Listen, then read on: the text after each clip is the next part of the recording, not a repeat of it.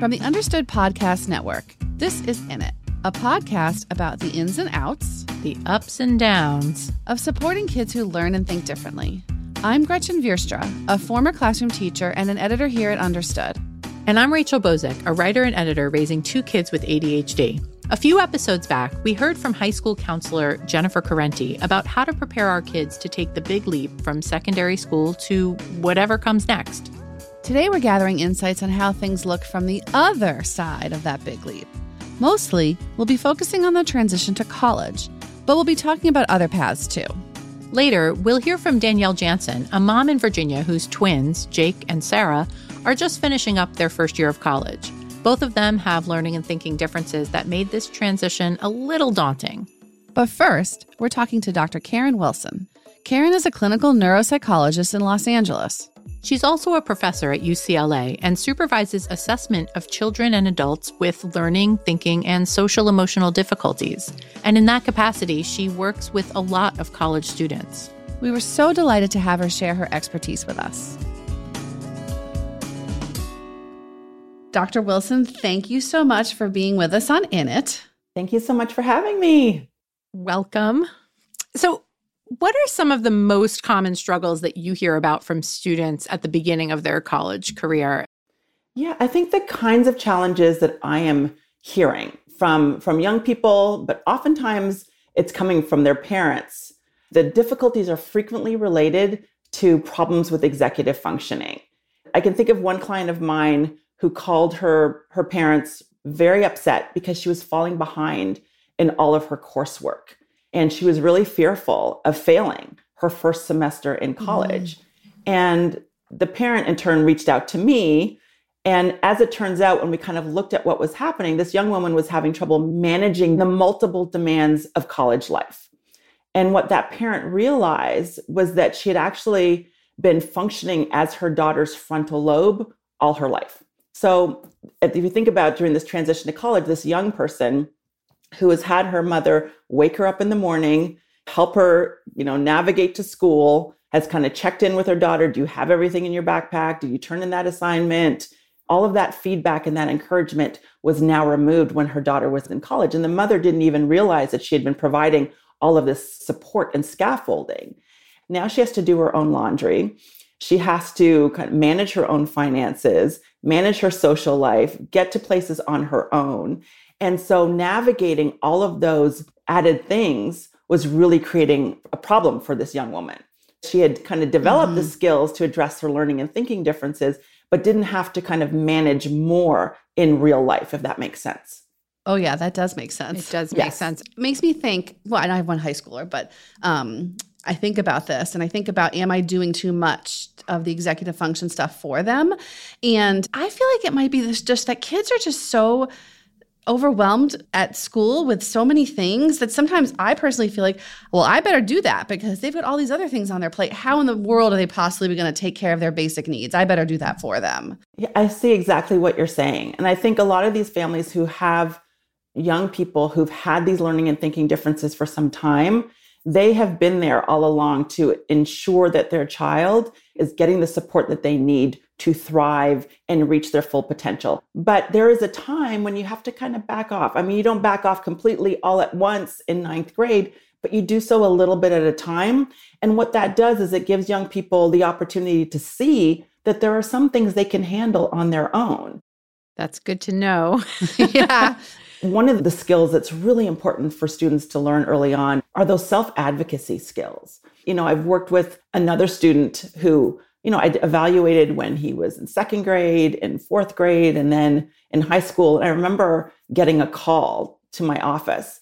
And it was from the student. All along, the mother had been making the appointments. And it was from the student who said, Hi, do you remember me? You evaluated me when I was in sixth grade. I'm now, you know, going to be going to this university and I need to get updated testing. I need it by this date and this is the person you need to send it to. And those are the calls wow. that I love to get. This student was ready for the transition. And parents had said, you know, you're an adult now. You need to call Dr. Wilson and make your appointment. And I think that mm. taking some of those responsibilities and also having the self advocacy skills to be able to say, this is my profile, this is what I need in order to to show up as my best self is really powerful. And can I just say that the skill of making a phone call, I feel like that's so underrated. right? I absolutely agree with you because some students don't know what to say. Oh, what do I say when I get on the phone? That is another, you know, skill that students have to learn. I mean, you have to call the learning disabilities office and say, you know, I have a test on Monday. I need accommodations. What paperwork do I need to bring to my professor? Because that office is not going to send the paperwork automatically to your professor. That student has to ask mm. for what it is that they need. Yeah. And they're not going to be able to send a text message. they will not. They've got to make an old fashioned phone call and know how to do that. Absolutely.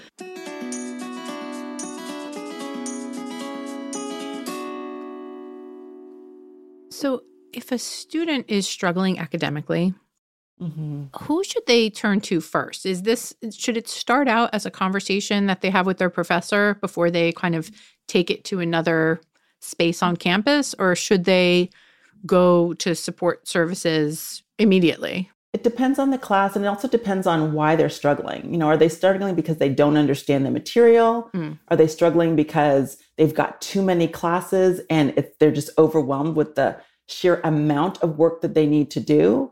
You know, if it's the content that they're not quite grasping, definitely start with the professor. Go to the office hours and get some clarity on what it is that they you don't understand. But if it's, you know, this is too much. I've got five classes, I can't keep on top of all of the expectations, it feels overwhelming, then by all means go to the student services office and talk about maybe reducing your course load. Yeah. And you know, that again brings up another life skill that I keep thinking about. Um, talking one on one with a professor. Like mm-hmm. I remember as a student myself, the first time going to office hours thinking, what is this? Like and I was scared. So yeah. I'm I mean, are there ways to prep students to be able to do that? I think you have to know what you want to ask and what it is you're struggling with. And if you mm. write it down, that is often helpful.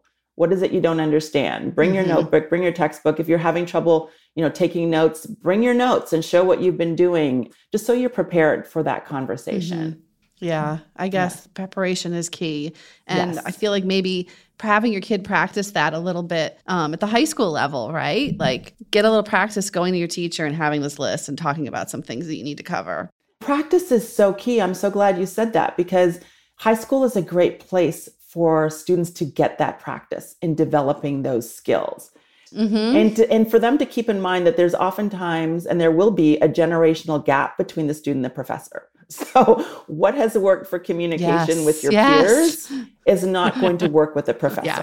They've spent so much time this generation communicating using technology and they haven't had the opportunity to interact in real life with another person, advocate for their needs, you know, express what it is that they know, what they're struggling with. And that is a skill that they will have to practice before they make that transition because your professor's not going to be responding to a DM.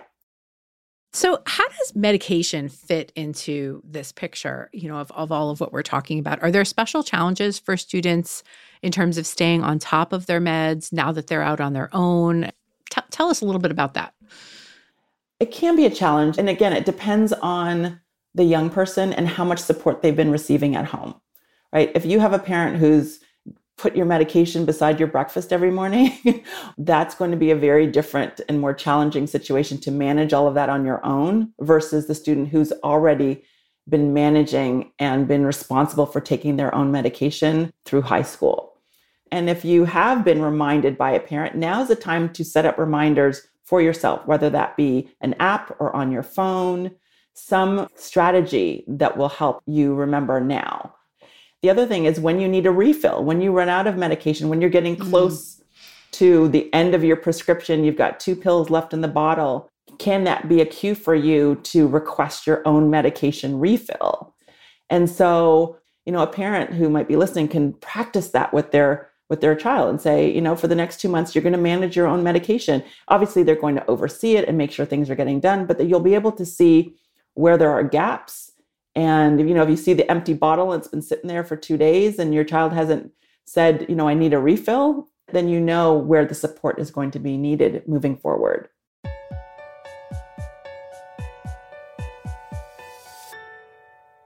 What are some things that parents or maybe the young adults going should maybe be more concerned about than they actually are at the time? Yes. You know, emerging adulthood, regardless of whether you have learning and thinking differences, is a vulnerable time from a social and emotional point. Oh, yeah. And what I mean by that is that if students are going to develop anxiety or depression, this is a critical time when oftentimes that does begin to manifest for the first time. And so making sure that a student has the social and emotional support as they're making this transition is really important. And so even before mm-hmm. they go off, you know, that young person can be excited about making the transition, having that conversation saying, you know, I know you're really excited, but sometimes you know, students who are making this transition can feel lonely, can get depressed, can get really anxious. If you start to feel those things, I want you to reach out to me so that we can make sure you get the support that you need. Well, let's talk a little bit about something different. Um, we've been talking a lot about the challenges for kids who go to college, but what about those who take a different path? Mm-hmm. Whether it's they go to work or they take a gap year or the military or something else. Um, what are you hearing from those kids or parents about things they might be struggling with? I think they're struggling with a lot of the same things, um, but just in different ways. They may not have the college demands of managing classes, but if they've decided to get a job right out of high school, they also need to be at work on time. they have to finish their responsibilities. They have to notify individuals um, if they're not going to be there. They also are also facing the same vulnerable time where there are higher rates of depression, higher rates of, of anxiety. And there, we already know that there's kind of this loneliness epidemic for all young people. And so if you've got friends who yeah. you were really close to when you were in high school and now they're off attending college, you know, across the country, then that can increase the loneliness that an individual might be experiencing. And loneliness, we know, puts you at greater risk for depression. And so that can also be something to keep an eye on.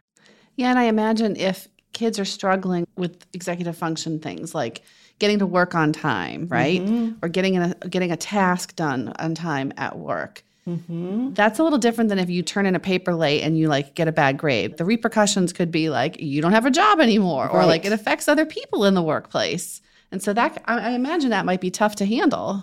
Absolutely. And then obviously that has um, an impact on self-concept, how you feel about yourself. Can I continue? Can I do this? Can I get another job? Can I get any job mm-hmm. if I can't handle this one?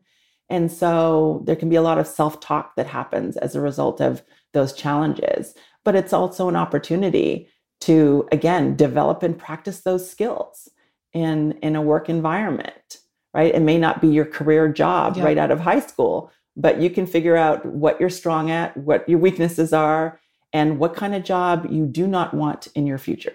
Yeah, that's true. yeah. First jobs are sometimes really good for that. So, we've talked a lot about some of the things that can trip kids up when they're embarking on this new phase of life. What can mm-hmm. you tell us about the kids who have really blossomed? Can you think of an example and tell us what they're getting right? I have a lot of examples. And I would say that in general, the students who have those great outcomes and thrive in a college environment or thrive in their first job outside of high school are those that understand their learning and thinking differences, can self advocate for what it is that they need, and who have the social and emotional support as they make that transition. So they have a good group of friends that they can check in with. They know that they have the support mm-hmm. of an adult in their life, whether that's a parent, a mentor. For students who are transitioning to college, you know, many of them who've gone on to graduate and again thrive in life are those that kind of in that first year continue to have a tutor or continue to work with an executive functioning coach or an educational therapist as they made that transition to kind of help them navigate that transition period. And then the other thing is really those students have really thrived is, are those students who've really been able to kind of see what it is that they need and to have put in place in their living environment to support them and, and help them succeed. One of those is making sure that you're getting enough sleep because, you know, college, mm. we talked about all of the distractions and consistent sleep is essential and even more important for students yes. with thinking and learning differences so that they can access their attention system, their executive functioning system, We know that students who don't get enough sleep are at greater risk for emotional struggles and social difficulties. So, those students who have said, you know, I need this amount of sleep, I know what you're doing, but I have a class at 8 a.m., I need to get some sleep. So, those students who again can self advocate with their roommates about what it is that they need yeah. do exceedingly well. And then also those students who are who get involved in extracurricular activities, you know, not overscheduled, but get involved with clubs and feel a sense of belonging with their university mm-hmm. do extremely well. All of those things in place are setting you up for success. Yeah. And I think a lot of that can totally apply you know in other settings as well so yes. if you are taking a gap year or get a job right out of school but you want to maybe like volunteer at an animal shelter or get involved mm-hmm. with a food co-op or there's like all, all these different ways to find that right. sense of belonging so i think those are great ideas and hopefully recipes for success was there anything we didn't cover that you want to mention karen you know one thing I, I guess i would say i mean we've covered so much and i think one of the things i would say is that you know students who have learning and thinking differences are incredibly resilient and we can give them the opportunity to see that they have all of the innate skills that they need in order to achieve what it is that they want to achieve. Many will continue to need additional parental and societal support, but once they have that and we can pull back a little, they can really soar. Well, thank you for being on the show with us today. Thank you so much. It was so great to speak with you. Oh, good. I hope it was helpful. Very helpful. Very helpful. Dr. Wilson shared so much good advice. She did. I have to be honest, though, I know it's still a few years off, but I have such a hard time imagining my kids managing all of the things in college, which is why I was so grateful when a good friend of mine, Danielle Janson, agreed to talk to us about what it's been like for her. This year, Danielle sent not one, but two kids off to college. Yep. They're twins. Their names are Jake and Sarah. And here's how Danielle describes them in a nutshell. Um, they are about to complete their freshman year of college. They go to two separate colleges, both very different kids. Uh, my daughter has always been a theater kid, singing, dancing, all of that. And my son is a total sports kid. both have diagnoses of ADHD along with anxiety. And my daughter also deals with some depression. We asked Danielle if she remembers what she was the most worried about before they left for school. Um, dealing with professors and so many different personalities and new people. That was a fear.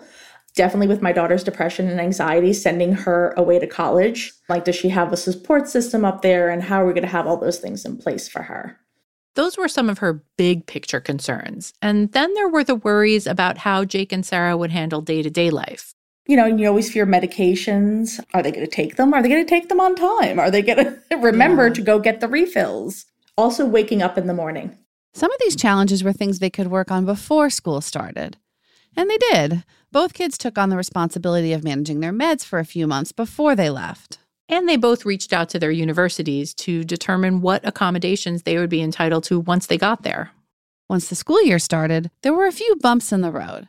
Both kids had to figure out how to manage anxiety when faced with new experiences, like socializing in a big crowd or making presentations in front of a large class.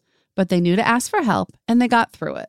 As for academics, they both proved capable of advocating for themselves when they needed to, though for Jake, at first, it took some parental nudging. For example, he had a class, he was taking music, and it was a tough class. And he just, we were like, Jake, just go talk to the professor. So he did. And the professor sat down with him, was like, let me see how you're studying and like, let me see how you're taking notes. And the professor pointed out, like, hey, Jake, all this information is on the slide. You don't need to reinvent the wheel. Add notes that are what I'm lecturing about that's not on the slide. Sarah also showed herself to be an excellent self advocate. For example, she had a professor this semester who's kind of old school. And first day of class, he said, Hey, no computers, no iPads, mm. no phones, nothing. I want to see none of it. So Sarah just simply met with him after class and said, Hey, I have accommodations. I need to use an iPad to take notes. And he was like, Great. Thank you so much for telling me. You have permission to use it. Danielle's got a lot of pro tips after her kid's first year of college. Jake learned, a little late unfortunately, that at his school, kids with learning and thinking differences are entitled to early registration so they can get into classes that best meet their accommodations. Apparently, this privilege is common at other schools too. Also common? A free note taking service for students who have a hard time listening and taking notes at the same time.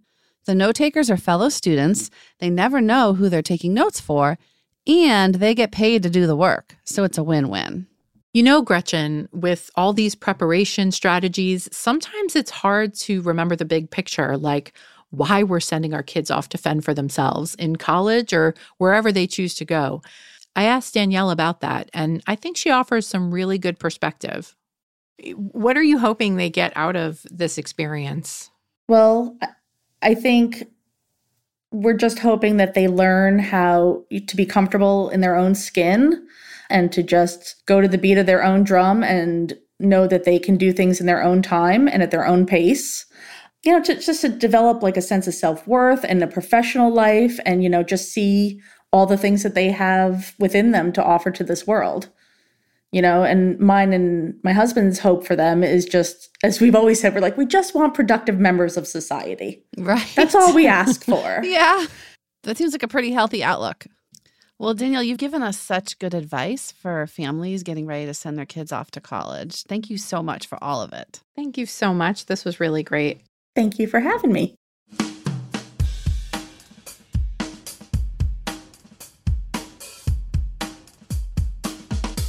Danielle gave us so much great information. One other tip she gave was about ADHD medication, which we know can be a hot commodity on campus, where some kids may be using it recreationally. Yeah, I thought this was a really good tip. So, what she told us was that she and her husband actually sent both kids to school with a safe to keep their medications locked up and just keep them safe. That is such a great tip. And in fact, that makes me think that our listeners probably have some great tips. So, if you're someone who's recently pushed your kid out of the nest, whether to college or a job or whatnot, we'd love to hear from you if you've got some great tips to share please feel free to email us at init at understood.org.